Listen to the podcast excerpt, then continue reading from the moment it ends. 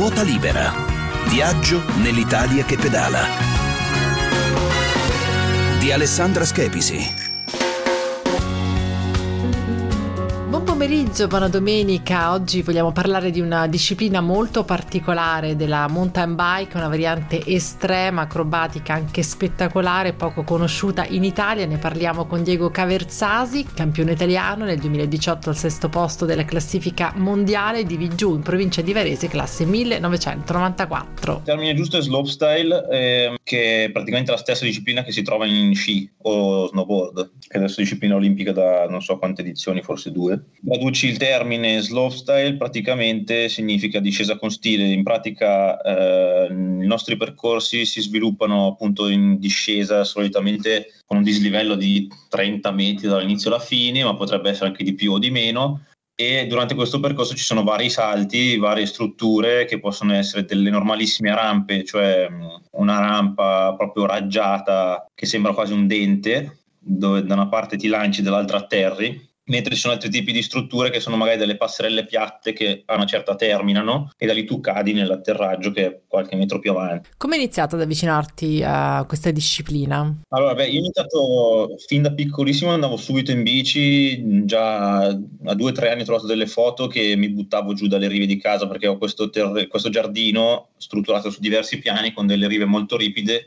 e io mi divertivo a far su e giù e poi mi ricordo che costruivo dei piccoli salti in cortile, ma proprio con delle assa di legno, erano dei salti che adesso ti direi che non hanno un minimo di senso, però quando ero piccolo mi sembravano delle cose eccezionali. Ho iniziato con una bici del supermercato, per dirti, quindi quella che non hanno comprato i miei genitori, una bici da 100 euro, infatti ogni salto che facevo spaccavo qualcosa. Cosa ti piace di più di questo sport, di questa disciplina? Proprio il salto o anche la bici in sé? Mi piaceva la libertà della cosa, non c'era l'allenatore, non c'era niente, diciamo che era tutto fai da te, a me piaceva questa questa libertà. Quindi ti piaceva proprio il mezzo bici? La bici proprio mi appassionava, infatti io per un periodo ho pensato anche di iniziare a fare ciclismo su strada, dopo, non so, adesso mi viene da dire per fortuna non ho mai iniziato, perché è un altro mondo che dopo l'ho conosciuto anche ma non, non mi è piaciuto.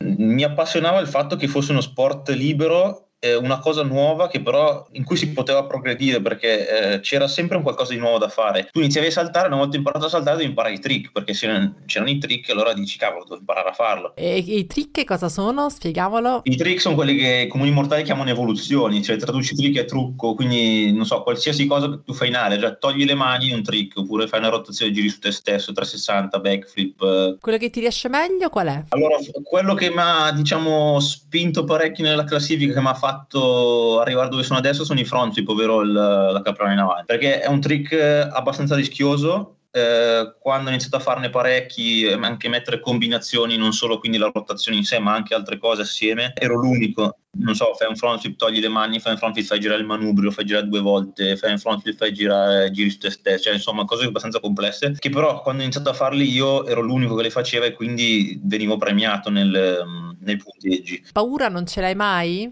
Ma la paura ce l'hai sempre, che è quella che ti salva in effetti, perché se non hai paura butteresti tutte le cose che ti vengono in mente e è lì che ti fai male. Hai protezioni, casco? Sì, comunque il casco sempre, sicuro, perché sennò ti spacchi tutto. Poi si usano ginocchiere, parastinchi, cavigliere, io uso anche dei pantaloni con le protezioni laterali sulle cosce. A che altezza saltate? Ma anche 10 metri, 12, una roba del genere. In Italia è uno sport poco conosciuto, uh, dove è più praticato invece negli altri paesi? Allora, questo sport è molto famoso in Canada, perché comunque la mountain bike è nata un po' in Canada, nel nord, nel nord dell'America. In questo momento momento che va molto forte, ad esempio i più forti sono gli svedesi, ma perché loro eh, la questione è tutta di tecnica loro avendo tanto tempo eh, in inverno al freddo stanno negli skate park indoor. Quindi nello skate park tu alleni la tua tecnica molto meglio rispetto ai salti all'esterno.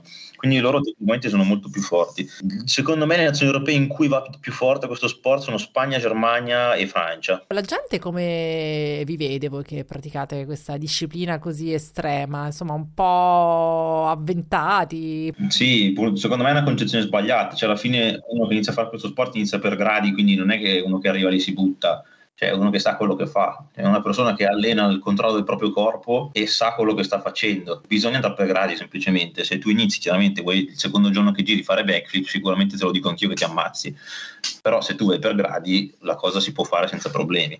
Che bici usate per saltare? Per saltare abbiamo queste bici che sono praticamente... Mh, posso dirti antiquate perché alla fine sono delle 26, quando ormai le 26 sono morte completamente, forse vanno solo le bici da, 20, da bambino da 26, ormai eh, la ruota standard è 29 pollici, quindi ruota piccola perché chiaramente la rotazione della ruota con le, la forza centrifuga disturba tutto quello che è il trick, cioè le evoluzioni in aria sono disturbate, quindi la ruota deve rimanere piccola, leggera più possibile, ad esempio la mia bici pesa 9,5 kg che è forse una delle più leggere che trovi in giro perché vabbè io essendo a livello alto investo sul mezzo, però la mia bici ha dei costi esagerati. Una bici comunque a portata di tutti, che pesa attorno agli 11 kg, 12, già va bene, la puoi comprare attorno ai 600-700 euro, che è una cifra accessibilissima rispetto a una mountain bike normale, che ormai la mountain bike sta diventando uno sport per ricchi. Poi questi problemi del coronavirus che hanno reso difficile l'acquisto delle bici perché non ce ne sono più, poi perché si, con le bici elettriche tutti si stanno avvicinando alla bici, quindi se il mercato ha più richiesta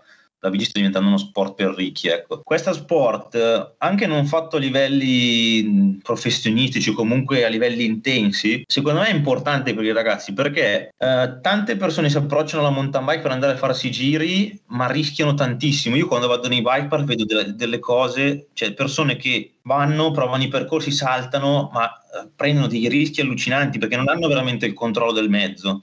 Cioè sono come de- dei sacchi messi sulla bici e poi la bici guida loro. È pericoloso. Invece, secondo me, iniziare da piccoli a fare anche questi sport che sì, sembrano rischiosi, perché sono quei sport estremi, però ti aiutano a allenare molto la tecnica o comunque allenano molto il tuo corpo e ti fanno prendere coscienza del, del controllo del tuo corpo. Ma tu usi la bici anche in altro modo, non so, in strada ad esempio? Io in realtà faccio tutto, diciamo che negli ultimi 3-4 anni ho iniziato a spaziare, non più solo saltare. La cosa che mi piace sempre di più è saltare, perché comunque io ho in testa questa cosa di provare a spingermi sempre oltre, cercare di stare al passo coi tempi in questa disciplina perché è mia. Però comunque faccio tutto, ad esempio vado a fare enduro, pedalo, vado anche con la bici da strada, faccio downhill, faccio diciamo tutte le discipline a 360 gradi della mountain bike. Quindi sì, esco in bici da strada per allenarmi, però non mi piace tanto stare in strada perché comunque lo vedono come una cosa pericolosa. E la bici elettrica la usi? Eh, quando voglio variare un po' l'allenamento, ma non ho tanto tempo, la uso. Eh, perché vabbè è un mezzo come un altro divertente per me non lo è perché io mi trovo meglio con la bici leggera perché mi piace giocarci con la bici però ti permette di farti il tuo giro in, non dico in tranquillità ma in rapidità forse perché diciamo che spiani la salita e quindi ci metti molto meno e va bene cioè, è bella E dai salti acrobatici impossibili dello slopestyle agli itinerari facili in bicicletta, torniamo con i piedi per terra, torniamo con il nostro appuntamento con i percorsi di prossimità dalla città. Questa settimana andiamo a Bari con Roccaldo Tinelli di FIAB Bari Ruota Libera. Per chi ha preso da poco la bicicletta, sti- stimolato magari dai contributi che venivano dallo Stato, è chiaro che eh, Bari offre la possibilità diciamo di allenarsi già in ambito cittadino Torino sfruttando il lungomare di quasi 30 km attrezzato in buona parte con piste ciclabili. Se invece ci si vuole leggermente spostare un po' verso l'esterno, ci sono tre direttive, una verso sud, prendendo il lungomare di Bari, attraversare Mola che è servita per lungo tratto da pista ciclabile e raggiungere eventualmente Polignano, città bellissima da visitare, da vedere anche per molti scorci panoramici